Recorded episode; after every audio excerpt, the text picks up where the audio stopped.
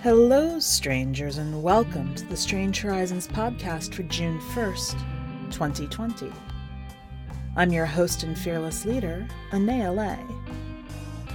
For this week's podcast, we have The Husker by Jessica P. Wick. Jessica is a writer and freelance editor living in Rhode Island. She enjoys rambling through graveyards and writing by candlelight. Her poetry may be found scattered across the internet. Her novella, An Unkindness, is out June 2020 in A Sinister Quartet from Mythic Delirium. Other dark fiction may be found in Rigor Morbid, Lest Ye Become from Bronzeville Books. Now, settle in. Let's begin. The Husker by Jessica P. Wick. He says, You're cold as clay this morning. Wear your socks. Your toes are cold as the silver snout of Old Ketch, darling. Coffee's brewed. Old Ketch. A trickster figure, not quite the devil, sometimes a psychopomp. One of his common mischiefs is he hides beneath warm covers. In the stories, his silver nose is handsome but so icy that if snatched from his face and thrown into a fire, the fire freezes. She says, Last night was a husker night, my darling. He doesn't know. He says, I thought I wasn't darling, only you. A husker night? She. My dear, my dear, I'm cold. They have played the naming game before. You're cute. No, you. I love you. I love you first. I love you best. Honey, soap, kitten, monster, golden boy, blue girl. He. What is a husker night? She. What is a husker night, my dainty? Why, my beloved, on a husker night the husker goes abroad. The husker ghosts through and by, wisping, whisking by and through the corn sheaves, higher than your heart, higher than your head. He walks until he finds a mind to haunt, a haunted mind. Did you hear him? He. No. She. Didn't guess so. All that harvest sheathed, high holy stalks rust splotched, desiccation set on the leaf like blood spotting a handkerchief. Even windless the stalks whisper, and so they never hear the husker come. He comes, they go. Sometimes they go only after they've been stripped, peeled, husked, tasseled to the dirt, leaf to the ground, silk, too, in tangled clots. Down, my deario, my meat. He. Meat? I'm not fond of that one. Call me what you usually do. She cold. He, not even close. Windy last night, wasn't it? Blustery, weathery, knock back at her tricks. Did you go for a walk in the field? I dreamed you went.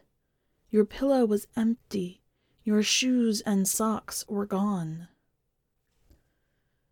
Knockback is an amoral folk figure depicted as an old woman, associated with wind, storm, and surprises.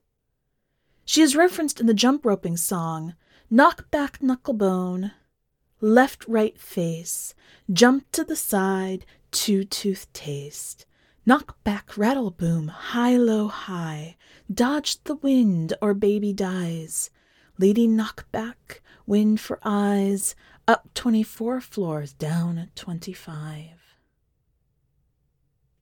She. How else could I know it was a husker night, my brightness? The moon, maybe. It begins as a thin, bright hook, and it goes right through the eye, and it ends with the moon tight in the night's closed fist. I wept with the wind. It was windy, wasn't it? Sly, wild, that wind, a sneak coming lickety quick up through the corn, sending the dark to shiver and ripple a wall of whispers and the house to shake. I wept, my sugar, and couldn't blink away the salt for crying, but by then I was in the field. The field is gold and green and good. He. Closer, hey? Almost what you usually call me. Aren't you tired of this game? Were you crying when you left? She was. She. My goodness, my green bean, my field hand, farm boy, my. He, no. She, my lover, my lungs, still no? Oh. He, what does the husker do? Did you see him? Is that why I never felt you come back to bed?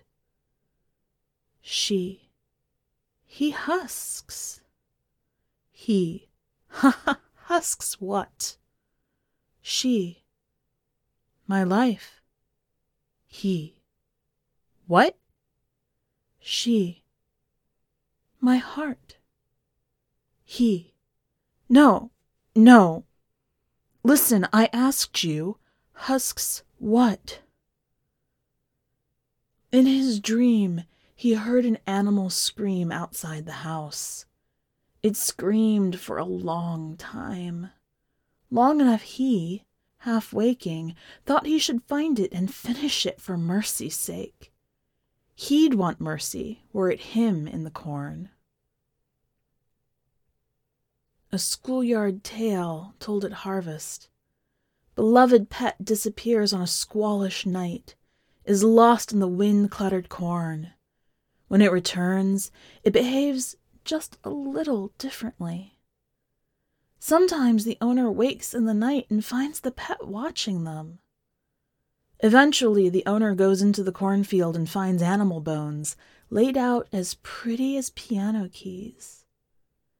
The owner knows the bones belong to their pet, but these bones are old, and their pet was watching them from the window or frisking in the yard when they went into the corn. She. I have a question. How many bones lie in the field, my lovely? My arrogance, my honey milk, my pail of cream, my apple tree, my corn king. He. Still no, none of those. I need more coffee for this game or you do. The light's all thin milk. A riddle? The coffee is bitter black, full of pot bottom grounds. The light's all thin milk. It had run right off a knife. Outside their window, the small corn maze is rust and shadow, dry and ears to the ground, hushed. Morning is uncertain, doesn't know what it should be cockcrow or gloam, gloom or breakday? She. In answer, twice as many. He.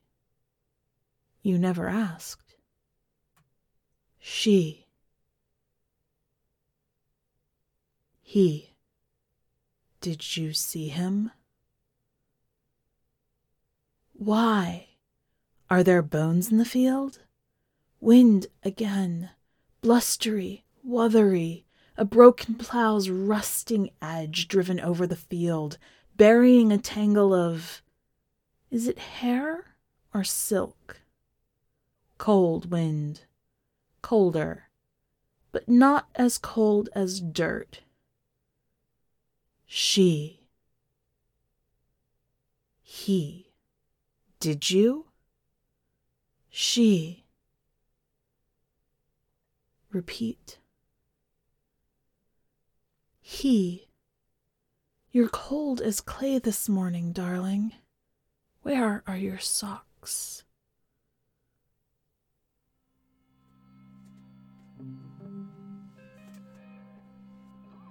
Welcome back.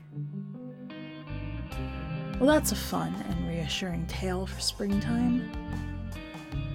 I actually really love the format of this story.